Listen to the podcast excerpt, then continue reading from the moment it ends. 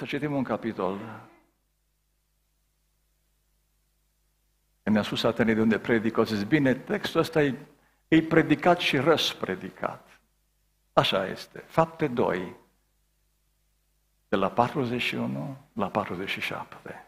Faptele Apostolilor 2, de la 41 la 47. Cei ce au primit propovăduirea lui, lui Petru, în ziua de cinzecime, au fost botezați în apă. Și în ziua aceea, la numărul ucenicilor lui Isus, da?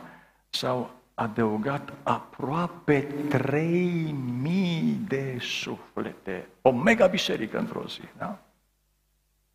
Ei, miile astea de oameni, stăreau sau insistau în învățătura apostolilor, în legătura frățească, în frângerea pâinii și în rugăciuni.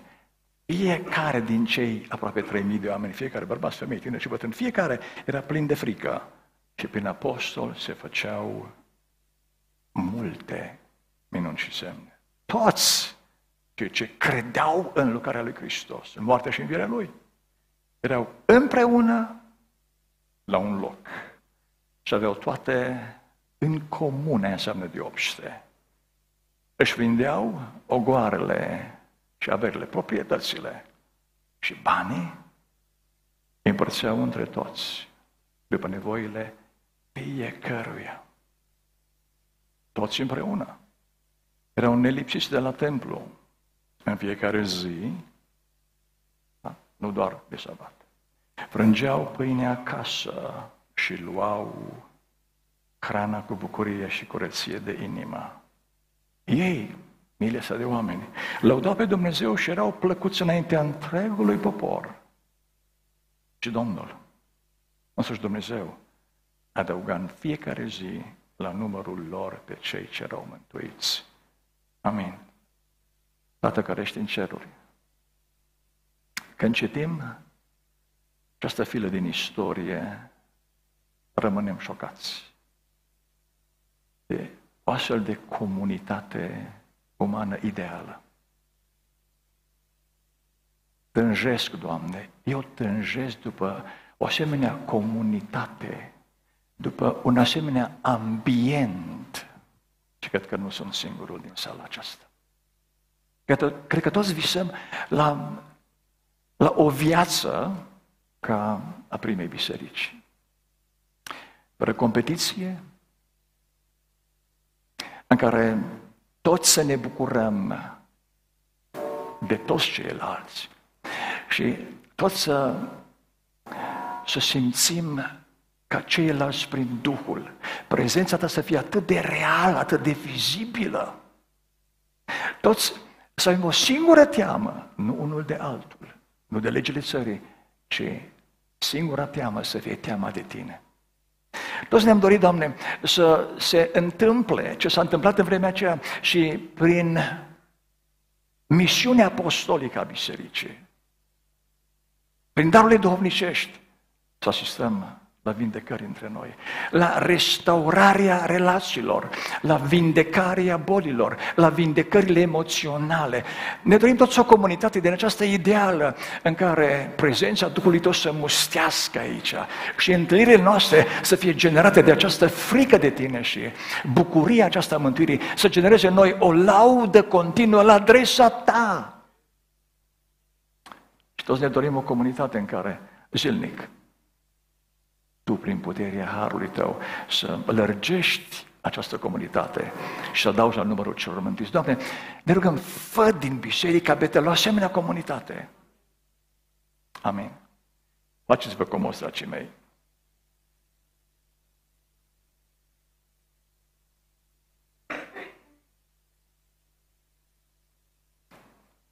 Dacă ar fi să luăm o bucată de hârtie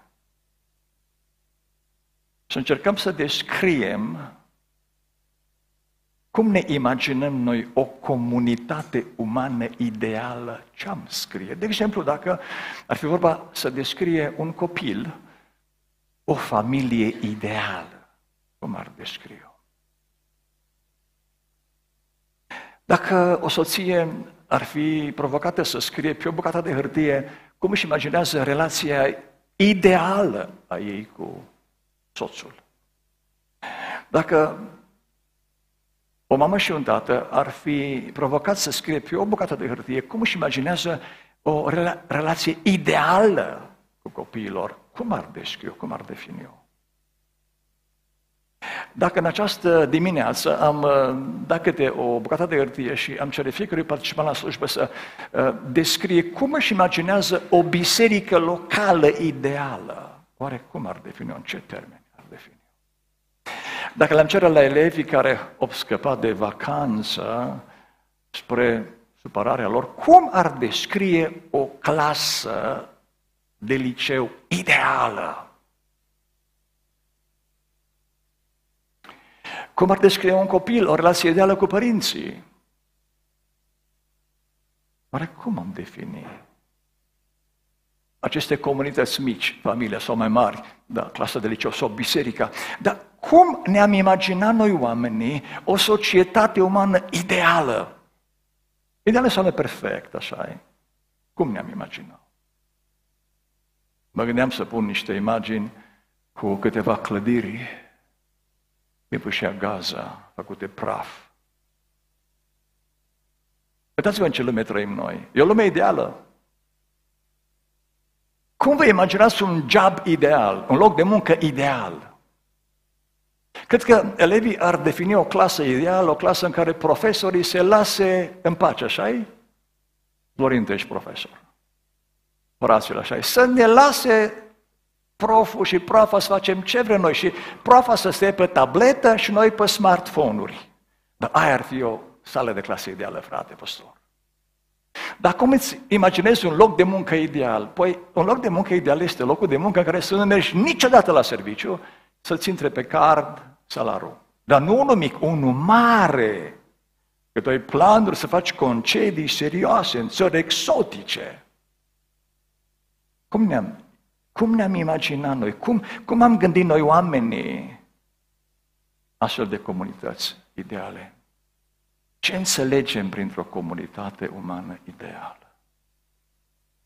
O comunitate în care putem face ce vrem noi, să nu fie legi de circulație, să nu fie, să putem merge cu viteza care ne dorim noi, să putem cumpăra mașinile care le vrem noi, celulare care le vrem noi, să putem face ce vrem noi în casă, mama și tata să ne lasă să dormim cât vrem noi, să mergem la școală când vrem și dacă vrem. Cam așa ne imaginăm noi o comunitate ideală. De aceea, în această zi m-am gândit, pornind de la ce am citit în relatarea doctorului Luca, fapte apostol, să vorbim despre o comunitate ideală. Ideală.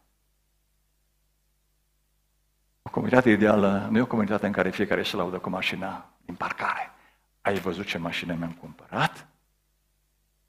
Dar tu ai văzut ce pește mare am prins? Dar tu ai auzit că m-am mutat într-o altă casă și te invit la masă să vezi în ce casă m-a ajutat Domnul să mă mut. Zilea trecută când am petrecut um, de luni până joi la Paris, m-am dus cu un scop. Am un prieten la Paris care m-a chemat, are trei băieți, cel mare de 14 ani, și zis, vreau să vorbești beatului meu și prietenilor lui, a fost vreo 12-14, despre argumente în favoarea existenței lui Dumnezeu, dar nu din Biblie. Și acolo am întâlnit un tătic care venise cu doi băieți, unul de 12 unul de 16, și m-am apropiat de tăticul ăla. Am aflat de ce se află în Paris de 2 ani. În urmă cu 2 ani de zile, soția lui la 46 de ani, mama acestor doi băieți și a două fete, 23 de ani și una un pic mai mică decât cea de 23, a aflat că are un sarcom mai sus de glezna la un picior. Medicii de la Cluj au spus că singura șansă este să amputeze o parte din picior. Ce a făcut acest frate?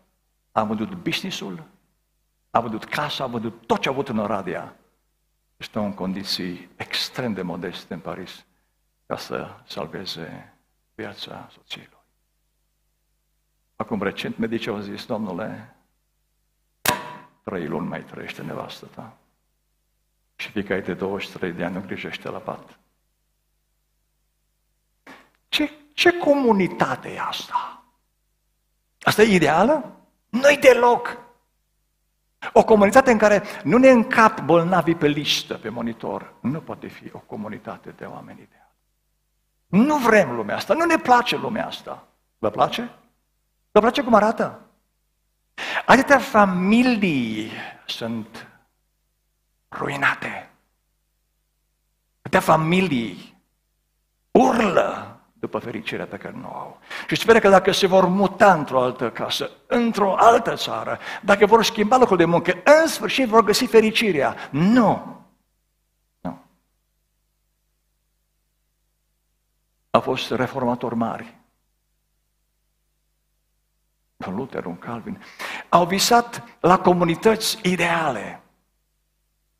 Părinții primelor secole, părinții bisericii, au gândit și au visat la comunități ideale. Nu au reușit. Pentru că nu poți vorbi de o comunitate mică sau mare, umană, ideală, când în aceste comunități sau aceste comunități sunt formate din oameni păcătoși. Din oameni expuși păcatului, supuși păcatului, oameni care se nasc în păcat, oameni care trăiesc în păcat. Vineri am fost cu vreo 20 din Biserica Betel. Mi-a părut când a fost toată biserica la Bișița, a vorbit unul spunea despre lucru fundamental. A luat întrebarea lui Pilat din pont, din Ioan 18 și a pus-o ca titlu la un mesaj extrem de adânc. Ce e adevărul? Ce e adevărul, domnule? Ce e adevărul? Într-o lume relativă, nu putem vorbi de comunități ideale. Oricât de mult avem în buzunare și în casă, nu putem vorbi de o familie ideală, de o familie perfectă, de o relație perfectă cu soțul și cu soția, de o relație perfectă cu copiii, de o relație perfectă între frați în aceeași familie, frați de sânge. Nu putem vorbi de comunități ideale, nu avem cum.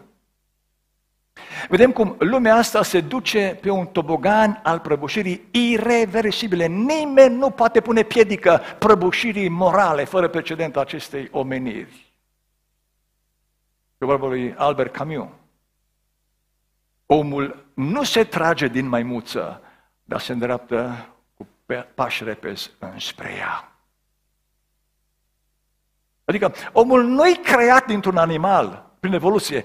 Dar, din păcate, omul se îndreaptă spre o viață animalică. Și cum poți vorbi de comunități ideale în contextul acesta atât de spurcat, de mizer? Tigru nu-și pune problema că s-ar putea să fie tigroaică. Și vorba lui Ionis Berian ne povestea că pe rețea de socializare apare uh, o discuție între un bărbat și o femeie și bărbatul spune, Doamne, eu simt că sunt pisică. Și o femeie la 60 de ani spune, Doamne, îți doresc să fie o pisică cu minte, o pisică blândă. Asta e lumea care trăim noi. În care nu destul că sigur bărbații, mă, poate că sunt femeie. Dar poate că tigru și de aia se poartă unii așa. Asta e lumea care trăim, în care nu mai avem nici, nici un reper fix în societate, nici un reper absolut. Fiecare cu adevărul lui privat și nu-ți de voi, te împușcă dacă vrei să îi contești adevărul. Trebuie să lași în pace cu adevărul lui privat, îi al lui. El a ajuns la concluzia asta în urma unor cercetări și nu-ți permite să te bagi în curtea adevărului lui. El te lasă în pace cu adevărul tău. Uitați-vă ce se întâmplă în fâșia Gaza. Până acolo încât Israelul este considerat criminal de război. Au fost 1500 de ani fără, fără patrie oamenii ăștia. Și când doresc să-și ocrotească țara, tatălor de Domnul, secretarul general ONU numește apărarea lor crimă împotriva umanității. Asta e lumea care trăim. Cum poți vorbi de, de comunități ideale? Cum să trăiască palestinienii în pace, în armonie cu israeliții? Cum să într-o biserică ideală. Cum? Ei, mă uit la această comunitate, de am citit-o, dragii mei. Poate spui, dar ce treabă are asta cu ziua mulțumirii? Ce treabă are cu cea Domnului? Oh, are volume în legătură cu ce se întâmplă astăzi la Biserica Betel. Și uitați, cum începe textul și cum se încheie textul. Citesc uh, coperțile textului, versetul 41 și 47. În 41 spune așa textul. Da? Este în faptul 2. Cei ce au primit predicarea lui Petru au fost botezați și în ziua aceea, la numărul ucenicilor lui Iisus Hristos s-a adăugat aproape 3.000 de oameni. Este prima copertă în care am citit textul. Uitați-vă coperta din spate, dacă să numim așa. Versetul 47, ultimul. Ei le dau pe Dumnezeu și erau plăcuți înainte întregului popor. Și Domnul adăuga în fiecare zi la numărul lor pe cei ce erau mântuiți. Ați remarcat elementul uh, uh, care leagă cele două coperți? La predica lui Petru se adaugă 3000 de oameni, aproximativ la ucenici. Și textul se încheie spunând că Dumnezeu adăuga în fiecare zi la numărul acestei comunități de oameni. Uitați-vă cum trăiau oamenii aceștia. Hai să ne uităm un pic prin text. Versetul 44. Uh, Toți cei ce credeau în Hristos erau împreună la un loc. Am nu e mare lucru că să adună oamenii grămadă la un loc, da? Ce auziți? Și aveau toate în comun. Toate în comun. Toate la comun. Își vindeau goarele și averile, proprietățile și le vindeau și banii obținuți pe aceste proprietăți îi împărțeau între toți pe nevoile fiecare. Bă, ă, câți copii avea? 10. Bă, voi sunteți 12 persoane, din suma asta, da. Băi, câți aveți? 3 copii. Bă, ok, la fiecare. Auziți, toți împreună erau nelipsiți de la templu în fiecare zi. Prângeau pâine acasă și la o hrana cu bucurie și curăție de inimă. Păi întreb, nu mai mergeau copiii la școală? Nu mai muncea nimeni în această comunitate ideală? Ce credeți? Păi da, frate, aveau toți bani destui și din banii ea plăteau și...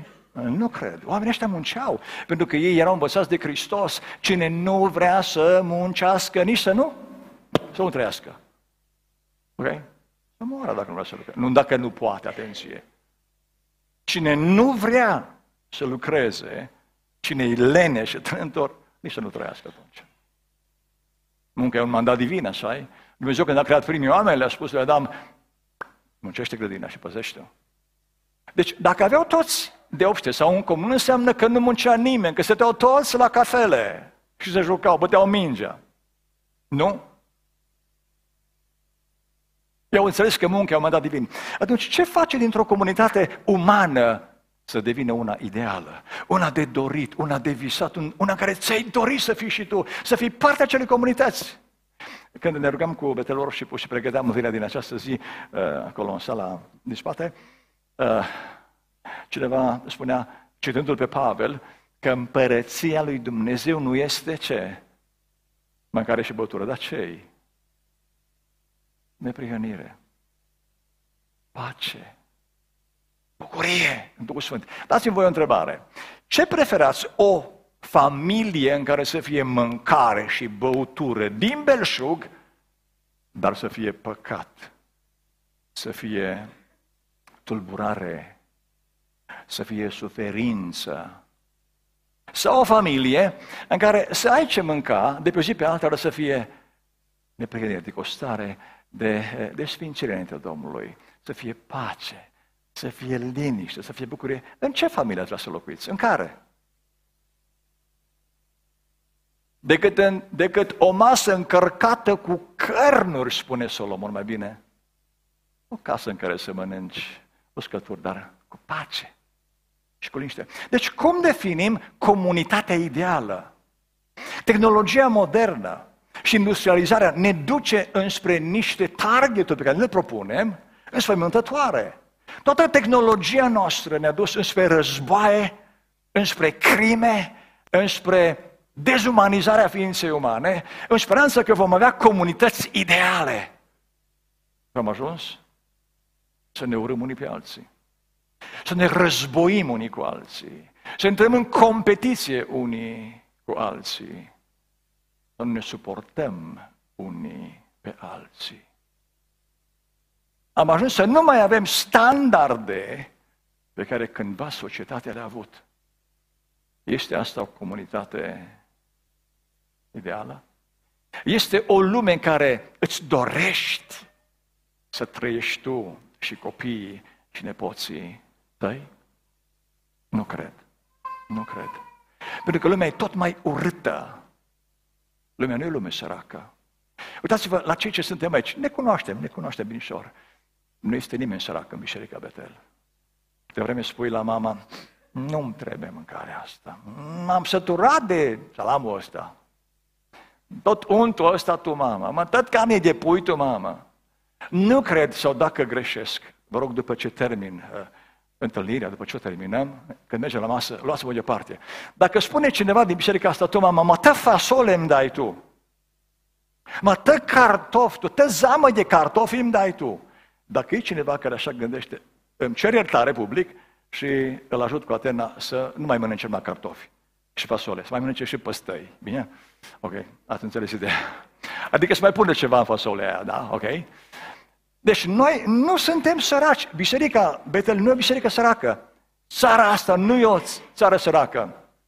Aș putea să rog pe domn profesor Bălean să ne recite, să ne spună, munții noștri aur poartă, că suntem leneși, unii, unii, atenție, și ce din poartă poartă pe la europeni, că citeam un articol în care mi se spunea câte creiere românești s-au dus peste graniță. Asta e altceva. Dar oriunde ai merge, nu-ți dorești comunitatea aceasta. Am locuit doi ani în Statele Unite și nu-mi doresc comunitatea americană. Nu e una ideală. America e pe topoganul prăbușirii de mult și irreversibilă prăbușirea lor. Oriunde am locuit pe planeta asta albastră, nu doar în fâșia Gaza, ci până și în America, nu găsim această comunitate ideală după care tânjește omul nostru lăuntric. Pentru că noi am fost creați să facem parte dintr-o comunitate ideală, unde nu mâncarea și băutura să domine, ci acea neprihănire, acea îndreptățire în fața Creatorului nostru, acea pace pe care doar relația cu Dumnezeu, Creatorul nostru, o aduce inimii noastre, omului lăuntric, și acea bucurie care țâșnește, înseamnă pace sau armonie lăuntrică. Sunt bărbați care speră că dacă divorțează și se căsătoresc cu altcineva și pe cu altcineva și cu altcineva, vor găsi acea comuniune ideală. Nu o găsesc.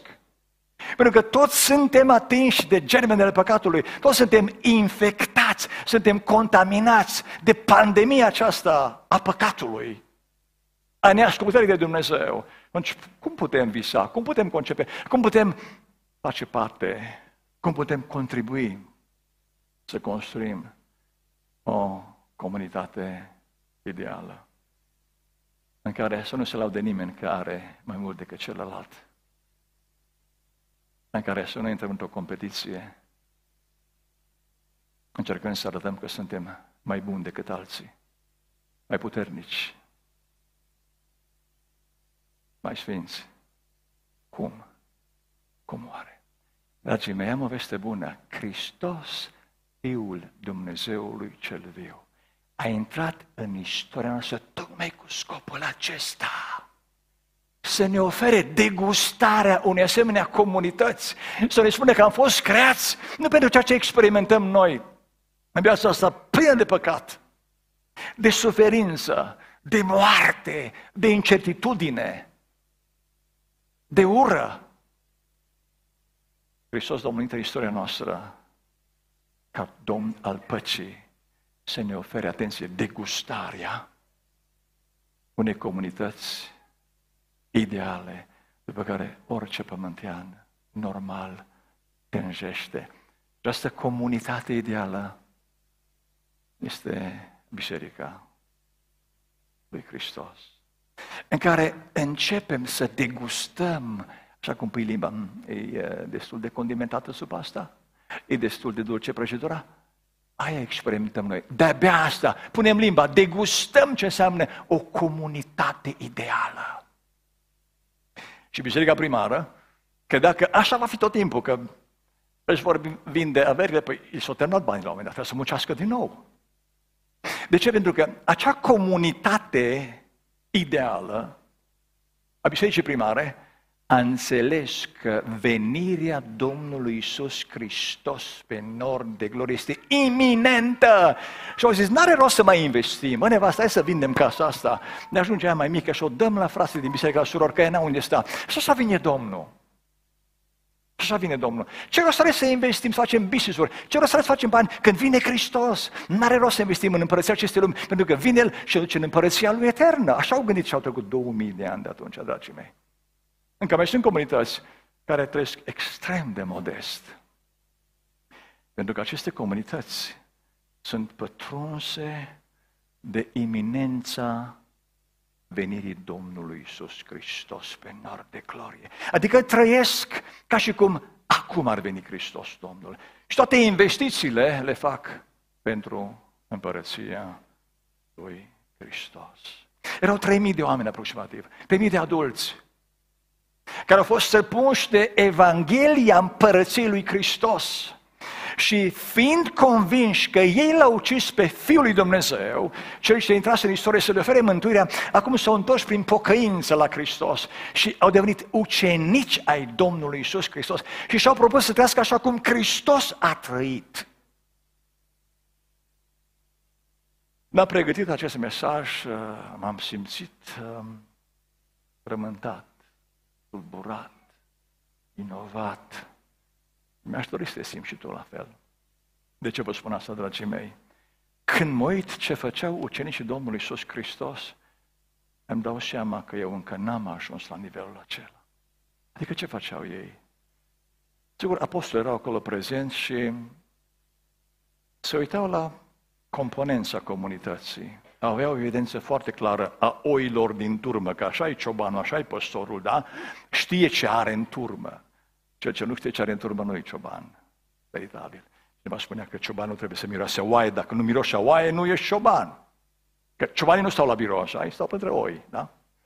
Și au văzut nevoile concrete ale acelei comunități. Și și-au amintit foarte clar, era, era viu în mintea lor mesajul lui Hristos. Cine vrea să fie mare între voi, ce să fie? Robul. Tuturor. Pentru că nici fiul omului n-a venit să îi se slujească, ci el însuși să slujească altora. Și până acolo au ajuns credincioșii din prima comunitate, ce și-o doreau ideală, până acolo au ajuns încât au zis, împărțim banii la frații noștri. Ne ajunge atât pentru că și el trebuie să aibă cât am eu. Dar cine gândește așa în Biserica Beteleum? Că n-am ajuns să gândesc așa. Cine gândește așa? Cine gândește? Cine? Eu în ce apartament stau? Mă stau. La ce? Păi el n-are apartament, n-are. Nu-i ajunge spațiu. Păi să schimbăm cu el. Are două camere și zece copii. Eu am cinci camere și niciun copil. Păi să fac schimb de locuință. Cine gândește așa? Hai să fim serios, frate Nelu. Cine gândește așa? Asta ar fi o comunitate ideală, în care iubirea de Dumnezeu este atât de adâncă, încât iubirea de semeni te îndeamnă să-l privești pe fratele tău mai important decât ești tu. Să vezi nevoile aproapelui tău mai mari decât ale tale. Să fii gata să iei din frigiderul tău să spui, ăsta n-are, îi dăm lui. Ăsta n-are mașină. Mă împărțim cu el. Cine face așa, dragii mei? Cine? Cunoașteți pe cineva în Biserica Betel? Probabil că este cineva. Și faptul că azi ne bucurăm de un ambient extraordinar și ne vom hrăni din destul și va rămâne, e pentru că în comunitatea Betel se gândește și în acești termeni. Acum, versetul 42 spune așa, ei, miile de oameni care au primit predicarea lui Petru și au devenit nu membri de biserică, ci ucenici al lui Isus, ei străiau în primul rând în păstura apostolică, legătura frățească, înfrângerea pâinii și rugăciune. Dar ce însemna învățătura apostolică? Păi este explicat în versetul 43, adică, i-au zis, fiecare era plin de frică. Apostolii erau prezenți între ei, acei depozitari ai adevărului mântuitor comunicat de Hristos. Erau prezenți acolo și prezența lor s-a manifestat prin acte supranaturale. Și frica de Dumnezeu, respectul de Dumnezeu, curgea în comunitate prin prezența apostolilor care și-au luat în mod serios chemarea lui Dumnezeu. Păstorul apostolilor nu se rezumă la transmiterea informațiilor comunității, ci la aplicarea acestor adevăruri în viața comunității. Suntem sătui de predici, de informații, încât de pe un site mergem pe altul, într-o biserică pe alta, pe YouTube și așa mai departe. Ehm, nu putem sta într-o singură biserică să ne focusăm atenție, pentru că vrem mai mult, mai mult, mai mult. Nu-i rău. În momentul în care noi nu aplicăm învățătura apostolică, nu putem vorbi de o comunitate ideală în care este de dorit să fie prezent. Sunt oameni care alergă sute de kilometri ca să ajungă să asculte un predicator celebru. Și cu asta ce-a făcut? Dacă nu aplici învățătura apostolică în viața ta de familie, nu poți vorbi de o familie aproape de ideal. Ideal nu, dar aproape de. Ținta să fie idealul. Dacă nu aplici învățătura apostolică, nu te poți bucura de vindecarea în relații, de vindecarea boilor. Apostolii sunt cei care au cunoscut pe Hristos a prima mână, cum zice noi, și dacă învățătura Lui este în mintea, în inima, în viața ta, poți experimenta acest har. Frica de Dumnezeu te duce la înțelegerea și aplicarea păstorii apostolilor. Sau învățătura apostolică creează tine această frică de Dumnezeu. Dar în ce constă părtășia lor frățească? Păi tocmai în această conviețuire în comun, în această empatizare, în această simțire cu cel ce e nevoie, în această uh, îndepărtare a diferențelor mari între ucenicii lui Isus. Noi suntem fraților de cruce unii cu alții. Nu poți să te bucuri de niște privilegii materiale și să ignori pe sora ta pentru care a murit Hristos sau fratele tău uh, și să lași acolo unde este. Nu poți. Îl înveți că e important să muncească și că nu poate munci dar îl ajuți. Aia înseamnă părtășie frățească. Înseamnă să împarți în mod concret. Spuneam că mă simt, m-am simțit tulburat și vinovat pe aici, pe acolo, când am studiat uh, aceste lucruri. Mă uitam la veniturile mele, la felul în care mă raportez la semenii mei, la frații mei de cruce, sau mei de cruce de sânge din biserică. Nu mă gândesc la alții. Fiecare știe ce are în buzunare, după unde mai are, ce are. Fiecare știe. Nu-i treaba mea să investighez eu pe nimeni din biserică, e să-mi investighez eu inima și atitudinea față de semenii mei. Dați-o, părtășia însemna prezența lor la templu. Toți erau împreună, erau interesați să cunoască cu scopul de a aplica învățătura apostolică. Și atunci, comunitatea ideală este acea comunitate în care învățătura apostolică este dominantă, este cuvânt de ordine, pentru că este cuvântul lui Hristos în care adevărul este absolut, pentru că e vorba de Hristos, adevărul în carne și oase, și biserica locală, comunitatea locală, care își centrează gândirea și trăirea pe Hristos și învățătura Lui, este o comunitate ideală. Comunitatea aceasta petrece timp împreună. Și ce specific lui Luca, el vorbește despre ce s-a întâmplat în primul secol când uh, ucenicii lui Isus au învățat să simtă unii cu alții. Luca prezintă câteva pilde în care vorbește despre importanța împărtășirii valorilor materiale cu cei din comunitate. Hai să vedem, spun așa foarte scurt. Pilda bunului samaritian. Samaritianul ia din buzunarul lui și spune, îți dau doi lei, nu numai că ia din vinul lui și din uh, fașele lui, poate îl jupe din cămașa lui, ci spune la, la hangiu, tot ce cheltui la acest han, îți dau. Îți dau un avans, ia banii ăștia și dacă mai trebuie, dau. I-a fost bine de acela cu întâmplare. Da, pilda um, acelui uh, bogat la care rodește țarina, când i s-a extins business-ul, a zis, nu a zis, uite, am vecini săraci, am, au zis, suflete, Acum poți să treci câteva generații și au zis, Domnul, nebunule ce ești. Noaptea asta să cere înapoi sufletul. Și ce faci cu ce a agonisit? O altă pildă, da?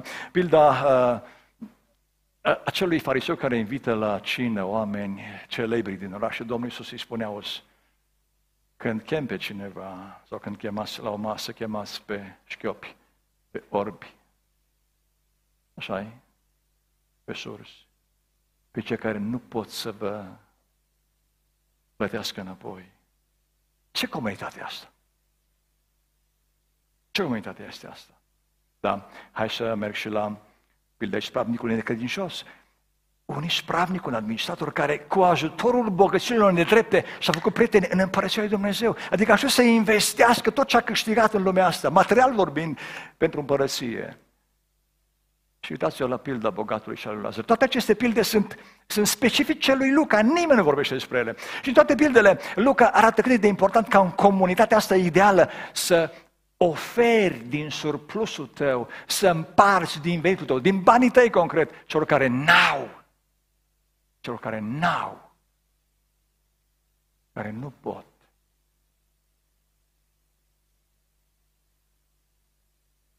Și mai făceau cea comunitate ideală, încă ceva. Mâncau mereu împreună cum mâncăm noi astăzi la demisol, dar rângeau pâinea împreună. Pentru că Luca a înțeles că acea comunitate ideală după care tânjește omul nostru ascuns al inimii se formează în jurul crucii lui Hristos, că sângele lui Hristos are puterea să ne unească oricine am fi bărbați, femei, bogați, săraci, orice condiție socială și intelectuală ne face una în Hristos. Când celebrăm istoria aceasta a mântuirii, când mâncăm din trupul lui Hristos, când bem din sângele lui, avem această conștiință a identității noastre comune în Hristos. Noi suntem frați și surori în Hristos, cu El, fraților, cu Hristos, de sânge, de sânge. Și când o comunitate gândește în termenii ăștia, la partea rând se roagă, se roagă. Uitați cum se roagă și cu asta încheiem.